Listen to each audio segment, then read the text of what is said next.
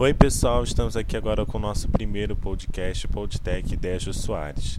Neste podcast, ah, eu tô me enrolando todo, af. Enfim, podcast, vamos aos comentários dos principais fatos que aconteceram no mundo da tecnologia essa semana. Hum, nesse primeiro podcast, vou fazer o seguinte: é, ao invés de fazer um grande podcast com todos os assuntos da semana, essa semana eu vou comentar só sobre o assunto principal. Na semana que vem, provavelmente isso deve ser mudado. É... O assunto da semana, com certeza, foi o limite de internet fixa por parte das operadoras. Né? É, já anunciado há algum tempo, o limite foi é, ganhou uma repercussão muito grande essa semana. E porque as operadoras divulgaram né, uh, o, como, como seria o limite, né, de acordo com a sua velocidade, é, 15 megas receber, é, seriam um, 90 gigas, é, esses limites que as operadoras iriam impor, né?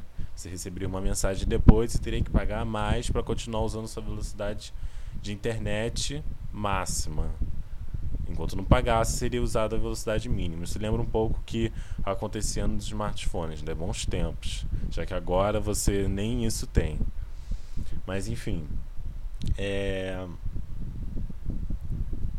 Nessa semana, além dessa divulgação dos, uh, dos pacotes, né, dos novos pacotes e como funcionariam para os consumidores atuais, é, tivemos a reação dos, das pessoas, né, os consumidores. É, fazia muito tempo que eu já não vi uma reação tão acalorada por parte das pessoas com uma decisão por parte das operadoras, por, causa, por parte das empresas. As pessoas é, elas se empenharam muito em dizer nós não estamos satisfeitos com isso e vocês vão ter que mudar.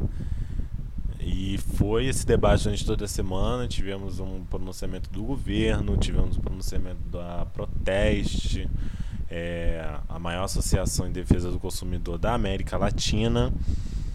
E isso surtiu efeito, né? Tivemos um recuo, um certo recuo por parte das operadoras que tiveram que dar várias explicações. A TIM deu explicações dizendo que não vai adotar o limite de banda larga. A Oi e a NET já adotam, mas em caráter promocional não vão reduzir é, a, a velocidade de internet mesmo os consumidores que passam continuam os mesmos, né? Continua a mesma situação. E a Vivo, que estava encabeçando todo esse movimento, resolveu também dar uma certa recuada, em parte, né? Já que ela disse que para os clientes da GVT se mantém.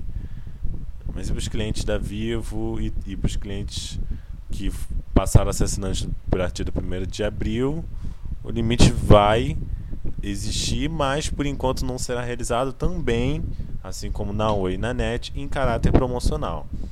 É...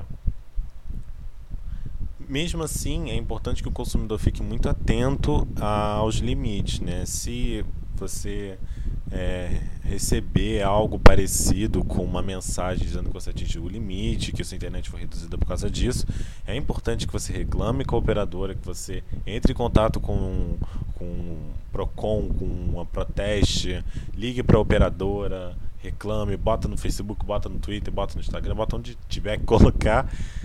Porque isso é errado, não pode, a gente está em 2016 as operadoras querem limitar a internet, né? E é isso, pessoal. Esse é o nosso primeiro podcast. Espero que vocês tenham gostado.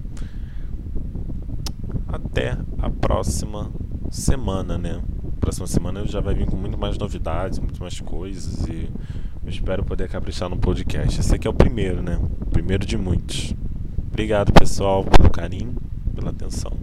Tchau. Bye, bye.